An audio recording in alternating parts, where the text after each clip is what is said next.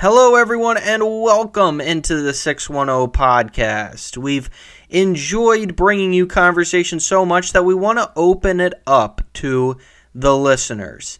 If you want to get in on the conversation, email me at 610podcast, capital P H L, at gmail.com to get your Philadelphia sports questions asked. That's 610 podcast, capital P, capital H, and capital L at gmail.com.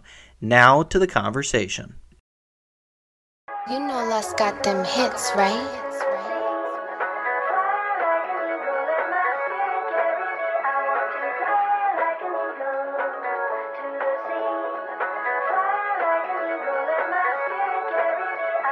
I'm fly like an eagle, I'm yelling go birds. He's Smith in the end zone, I'm feeling like hers. Scramble out the pocket, boy, it's the first. Like Davis, we blitz and put him in the dirt. Making big plays, I'm feeling like Slade. For going on, ladies and gentlemen? Welcome back into another episode of the 610 podcast. I'm your host, Jay Hollihan, back here on this Wednesday evening discussing the Philadelphia Eagles and the combine press conferences with Nick Sirianni and Howie Roseman. There was a lot of stuff to talk about. Um, the impending futures for Fletcher Cox, Brandon Graham, and Jason Kelce, as well as the ongoing situation with Haason Reddick, who reportedly um, requested a trade, but then it sounded like from what he was saying on social media that he did not request a trade and wanted to still be an Eagle, so some stuff on that.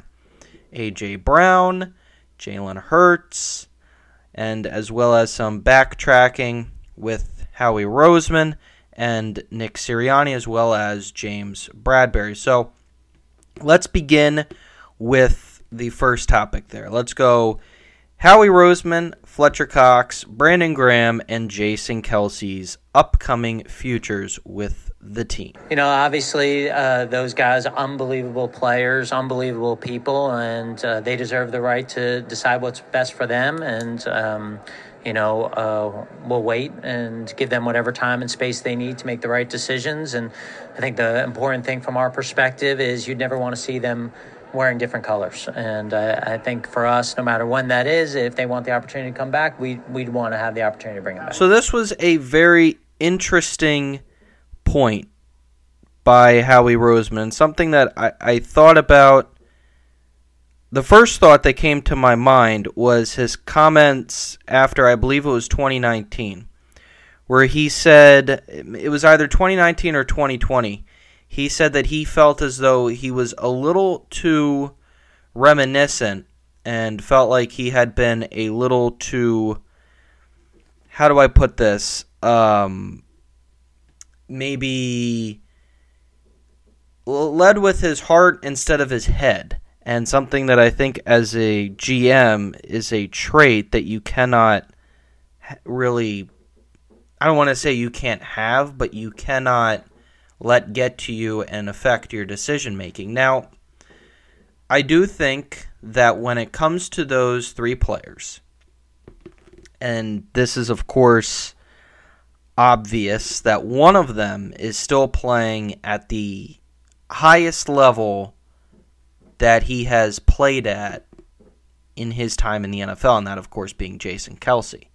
So Kelce's one where I feel like is like a Brian Dawkins back in 2009, where the parties did not come to an agreement on a deal, and Jeffrey Lurie would go on to regret not bringing back Brian Dawkins. I think the same you can relate a little bit to, but maybe on a lesser note because of it was not, I think, felt on both sides with Reggie White.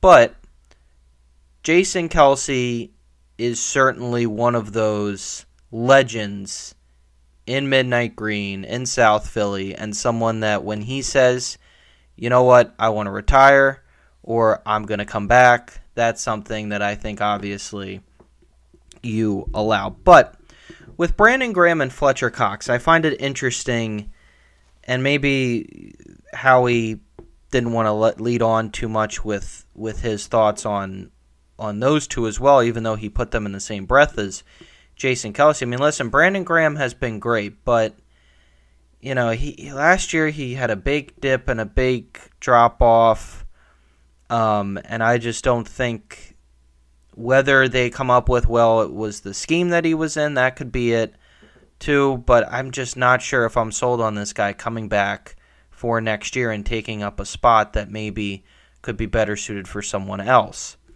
And then when you look at Fletcher Cox, I think you can argue the same thing. I mean, you know, do we really want him taking up snaps in Milton Williams' progression, and how will he also fit in Vic Fangio's 3 4? You know, how will that play out? And I think the same can be said as well for Brandon Graham. Now, as for Jason Kelce, of course, whether he wants to come back or not is up to him. I'm fully in part with that, and it's not about will he fit in Kellen Moore's offense. Trust me if Kellen Moore doesn't think he's going to fit in the offense, so we've got bigger problems here than whether or not Jason Kelce should be coming back. Um, so that's the uh, that's my thought there. Now let's go to a clip from both. We'll start off with Howie Roseman on Haason Reddick, and then I'll play you Nick Sirianni. Well, I'd say this: uh, Haason, obviously, unbelievable player for the Philadelphia Eagles. Um, uh, local kid, great success story. Camden, Temple, Philly. Um, love having Haason. I think that you know anything that you're trying to do, um, you're trying to blend obviously what you're trying to do this year and, and how you're going to look in the future. And I think that's the hardest job. But um, certainly, you know, don't want to get into any specifics with any conversations with players, but have tremendous respect for the player and the person. Uh, yeah, you know, obviously. Um, we'll see how that, that plays out. I don't know how, how that will play out. Obviously, uh, Haason's been awesome for us these these last two years. Uh, big big reason why we've been to the playoffs the last uh, two you know last two years um, is the contributions of Haason. Um, he's he's played really really outstanding football. So you know um, we'll see how that plays out, and uh, you know hopefully he's an Eagle. So as you heard from Howie Roseman, he didn't really give you much there. I mean, it kind of sounded like you know the he basically just told you about how well he enjoyed the guy, blah blah blah, and I mean, it was kind of it is what it is. When it came to Nick Sirianni, obviously he spoke a little bit more open about his feelings and how he would like things to work out with Haason Reddick, um, which is interesting because, and this will be a good tie-in later on to that spat that the two had during the New York Giants game on Christmas Day, where it appeared Sirianni and Reddick were both going back and forth on things, and um, I think that's a perfect way to segue into um, Nick Sirianni talking about his reflection on last year and himself. You go through like any anytime you go through a season, whether it's successful in your eyes or whether it's not successful in your eyes, you look on ways, opportunities to get better. And I, my job is to talk to every single player, and, and, and I've done that. Talk to every single coach. What went right? What went wrong? What's your and and and you, you take that into account. You take everything into account, and you try to get better at, at doing those at, at, doing those things. I think connection is the our number one core value, and um, we there were things that we as a team, myself, didn't do a good enough job of last year, right? Maybe we leaned a little bit more into one category of our core values connect, compete, accountability, football IQ, and fundamentals.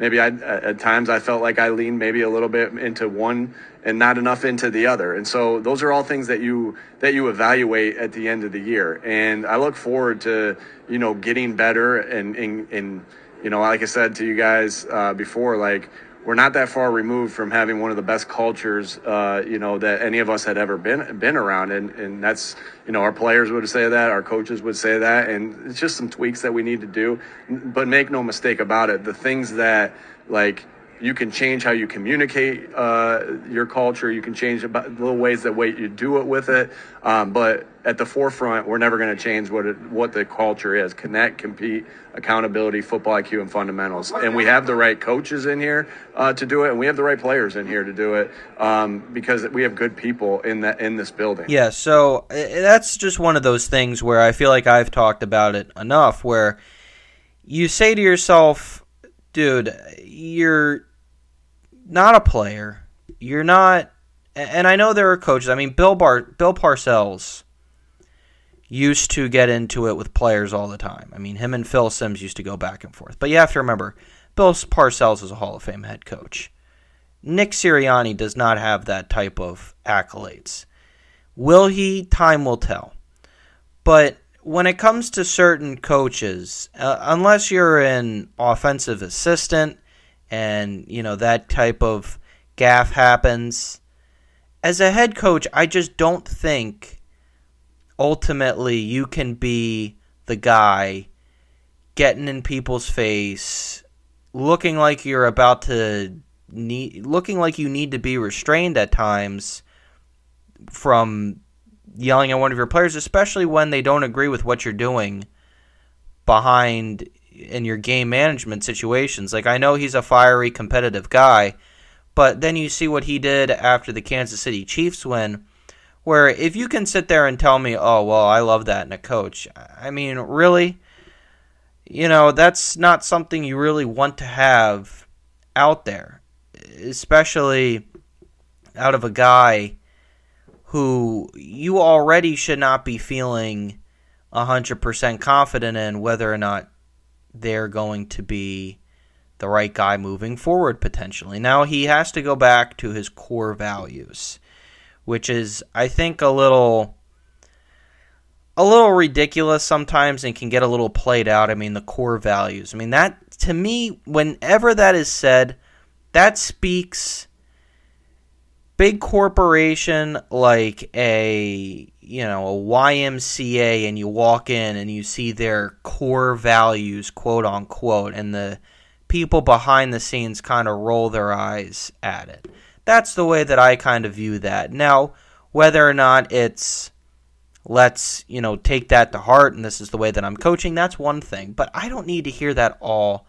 the time. It gets really ridiculous. But moving on, now this caught, of course, news, but here's AJ Brown's um, or Nick Sirianni's statement on AJ Brown. AJ, like I've been telling you guys for a long time, not only is he, you know, one of the best players I've ever been around, um, he's also one of the best leaders, and what you know, and he's going to do anything he can do to stick up for for his for his teammates. Um, that's why I admire. That's why he wears a a C on his chest. Um, and I think that you know, if you're speculating, well, hey, what what does it mean if he's yelling over here? Like everybody doesn't there's some people that when you're when you're leading them you yell at them and there's some people when you're leading them you put your arm around them and there's some people there's somewhere in the middle and like that's leadership also is just figuring out what buttons to press with different guys not every person is tr-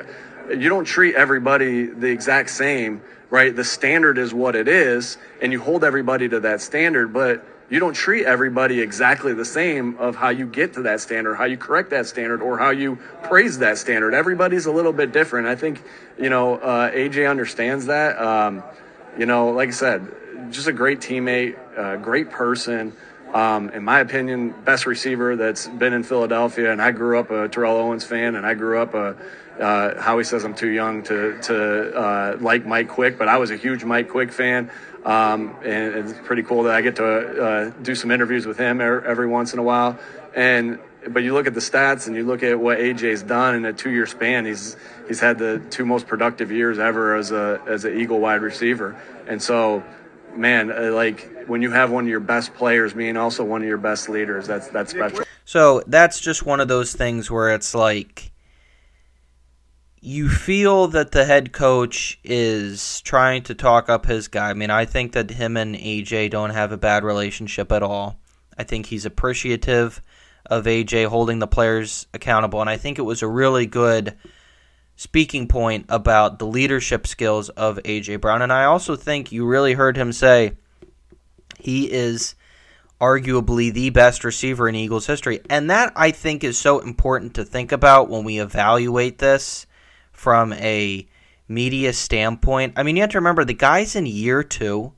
It's not like the Eagles are a young team. It's not like the Eagles um, just came along in the in the 90s or in the 80s, like the late 80s or anything like that, your best receivers that he's holding him up to the account of are Harold Carmichael, Mike Quick, and as he mentioned, Terrell Owens. T.O. was only an Eagles receiver for I think if if I'm correct here, only like 20 21 games. I mean, really think about that. So the fact that he's under that same breath really makes you thinking about it. And I know we can bring up DeSean Jackson as well into that category. But there you go. I mean, DeSean Jackson played how many years as an Eagle? Mike Quick and Harold Carmichael, and now you think about AJ Brown under that same breath. It's just it's unbelievable that you sit back and say to yourself, "Yeah, wow, he really is among one of the Eagles' greatest wide receivers um, of all time." And I, I think that that's definitely a valid statement, especially because of the records that he holds. And you know, you hope to think that he's only getting better. Um, I did think though that he could have given DeVonta Smith some love there as well. I know that the topic was about AJ Brown, but he could have said, "Hey, listen, I love this guy.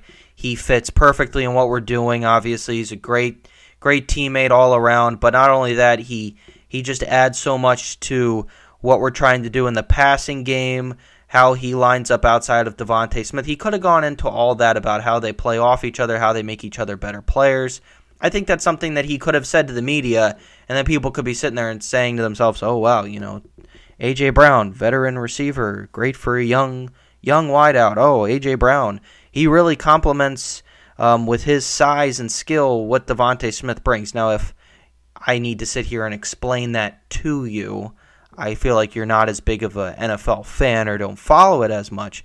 However, um, I do feel like that's a way that I would have addressed it. Now, maybe Nick Sirianni, I think you can tell he's not the most comfortable with national media. I think he's worked his way to being comfortable with the local media in the uh, Philly newspapers and and beat writers, but I do believe that there certainly is a barrier. I mean, you can hear him kind of stutter. He seems nervous when he's up there.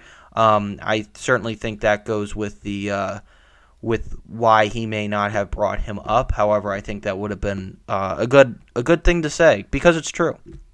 So let's talk about Jalen Hurts' leadership skills, which has been a big topic. Yeah, um, that's what this this early parts are, are for. This early, you get a little bit of time to get away. You hire new coaches, you get a little time to get away, and then you start to analyze your season and and um, and, and watch draft prospects, watch free agencies, um, and so that's what we're in the process of uh, right now. Um, you know what what happened, you know, what we did well, what we didn't do well, right? And and obviously there was there was a drop off and of, of how we played down the stretch and how and how we coached down the stretch. And uh, you know, again, those are those are still in the early stages of us uh, kind of identifying those things. Don't want to give you a premature answer, um, but yeah, that's what we're in the process of doing right now. Um, and you know, we're committed obviously to getting it better and and to uh, you know taking a good step forward next year.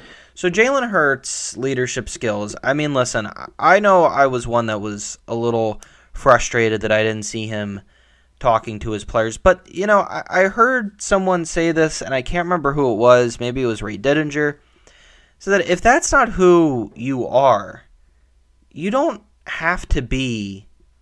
You don't have to try and pretend to be that guy. If you're not an in-your-face type of guy like a Tom Brady, or you know in the Eagles' way, maybe an AJ Brown, then you don't, you know, you can lead by example. You can lead in different ways, and I think that's who Jalen Hurts is, and I don't think we need to change that. Um, however, I will say this: I think we hear a lot of things behind the scenes, so I think there are certain times where they could come out and say, "Yeah, this is what." Jalen Hurts does behind the scene because I want to hear at least why there's a reason why he has that C, why he has that captain captain's patch. And It's not just oh he's the starting quarterback. So I think that goes into account as well. So next up, Howie Roseman talking about last year? You know, I, I don't know that um, I think about it other than how do we improve? You know, how do we get better as quickly as we can? Um, how do we put our resources in the right uh, position? How do we make good decisions after good decisions. Um, certainly, we weren't good enough. You know, I think that um, luckily we've gotten to a point here where um, you know, the standard is, is trying to compete for world championships. And so if a season ends, whether it's this year, which was disappointing, or last year, which was disappointing, um, that's really what we're trying to do. So um, I think it, it's clear to me that um, we weren't good enough to do that this year. And so I got to do whatever I possibly can to do better. And I got to look at it um, with open eyes and think about, you know, um, what things that I can do to help the team um, do better next year. It's so interesting to me when I hear it, and it's I said it earlier about how he reflected on his decision making after the Super Bowl run and how he felt like he was a little more reminiscent. Last year, I think it sounded like there was a lot of regret in not bringing back CJ Gardner Johnson. Towards the end of the press conference, he was asked about James Bradberry, and I'll play that clip in a second, where he said he's under contract and he's in our plan. So let me play that James Bradberry clip now. I think I think he's an outside guy. I think when you look at the at the skill set there, I think that you know that was one of the positions that as we got into the summer, um, we kind of knew we needed some depth there. We gave some guys opportunities to do it. You know, I got to do a better job of bringing in more guys to be able to play that position. I think that's one area that kind of you felt like in August maybe we, we needed to add. So we tried some guys. But when you look at JB and his history and his success as an outside corner, to ask him to do something, which is really a different position, is hard. You know, it's so funny to hear Howie Roseman speak about a cornerback that he gave a contract to. He sounded very, very unsure why he did that. I shouldn't say unsure of why he did that the year before, but he sounded almost like he was second guessing himself and wished he had gone in a different direction, maybe brought back CJ Gardner Johnson. Because, and the reason why I say this is because we've seen him give big contracts to cornerbacks, i.e., Nnamdi Asomugha and Byron Maxwell, and then when they didn't work out, the following year they were gone.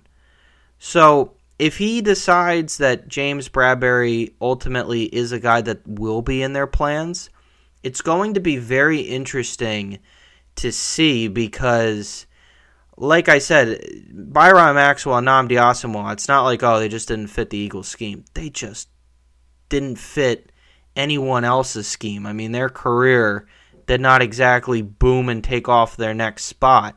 They continue to regress into retirement. James Bradberry, listen, I know he's been around the block a few times, going into his ninth season, or um, yeah, it's ninth ninth season. That is is going to be his ninth season. Wow, um, he's one of those guys that I feel like is a pro in terms of how he handles himself. I th- certainly think he's handles handles himself better off the field than the previous two guys I mentioned. However, if he's not if Vic Fangio says, "Listen, this guy's not not cutting it as we're getting into the summer," I don't want Howie Roseman obviously to be hesitant at all to try and break up anything. If you don't think it's in the cards, trade him away because I, for one, will tell you that I am looking at uh, Kool Aid McKinstry to be the Eagles selection at pick number 22. So moving forward after James Bradberry and after the standard talk, I think, and those are the videos that, or the clips rather, that I'm going to play. I think that there was a lot, as we're wrapping this up here, a lot to be intrigued by with what both of them said. I certainly thought that and the questions were, of course, going to be about this past season and the drama. I mean, that's been kind of stirred up by the media, in my opinion, um, even though I think we can point to really one or two sources, rather, that have really beefed that up. I think that it's one of those things where it's after a season and everyone with what went on. They're trying to walk it back to what has happened in years prior. And now, especially with Haason Reddick's situation, it's just so weird. And, and I don't want that to become a problem because I do question, and I would have loved for someone to have mentioned this. I, I guess though maybe neither of them would have said anything, but you may we maybe could have delved into some things. Certainly, if Nick Sirianni had spoken, um, but I would have liked to have heard, hey, have any players reached out to you about we want this guy back? Is there any of that stuff going on? Because I feel like that would have been a great way for us to get a look at how serious they are in bringing back Haason Reddick. Because in my opinion, I think there's a team out there in the Los Angeles Rams that you could possibly trade up with to get to their pick. Um, I think I said they'd select McKinstry at 22. I think there's an opportunity to, to jump up to 19 with the Rams, a team that you know has a quick trigger on it on trades. They've given up a lot for other guys as well that they value. Um, they gave up a lot for Von Miller, who was at the back end of his career, and I think Haason Reddick still has enough left in the tank. So, as much as I would want the guy back, if the Eagles are going to be making him available, I would expect that first call, in my opinion, to go to the Los Angeles Rams, whether it's the Eagles calling the Rams or the Rams calling the Eagles, because I think at that point you can move up and you can make that um, make that pick with Kool Aid McKinstry out of Alabama, the type of cornerback that I think the Philadelphia Eagles really need, and certainly someone that could learn off of Darius Slay, and someone that I think could also kind of challenge James Bradberry, and it also would be interesting to see what the Eagles then do with Avonte Maddox as well. So that's going to do it for me here on this Wednesday afternoon. I appreciate everyone tuning in. There's not going to be a ton to talk about with the Philadelphia Eagles um, throughout, unless we get, you know, some type of big news coming in, like oh, Haason Reddick was traded or anything along those lines, um, until free agency starts. So it's going to be a little bit. We'll be mainly talking about the 76ers, the Flyers, of course, game recaps, and then the Phillies will have some stuff coming up soon on who's winning those bench spots and stuff like that. So thanks everyone for tuning in, and as always, I'll talk to you next time. E-A-G-L-E-S-E-O!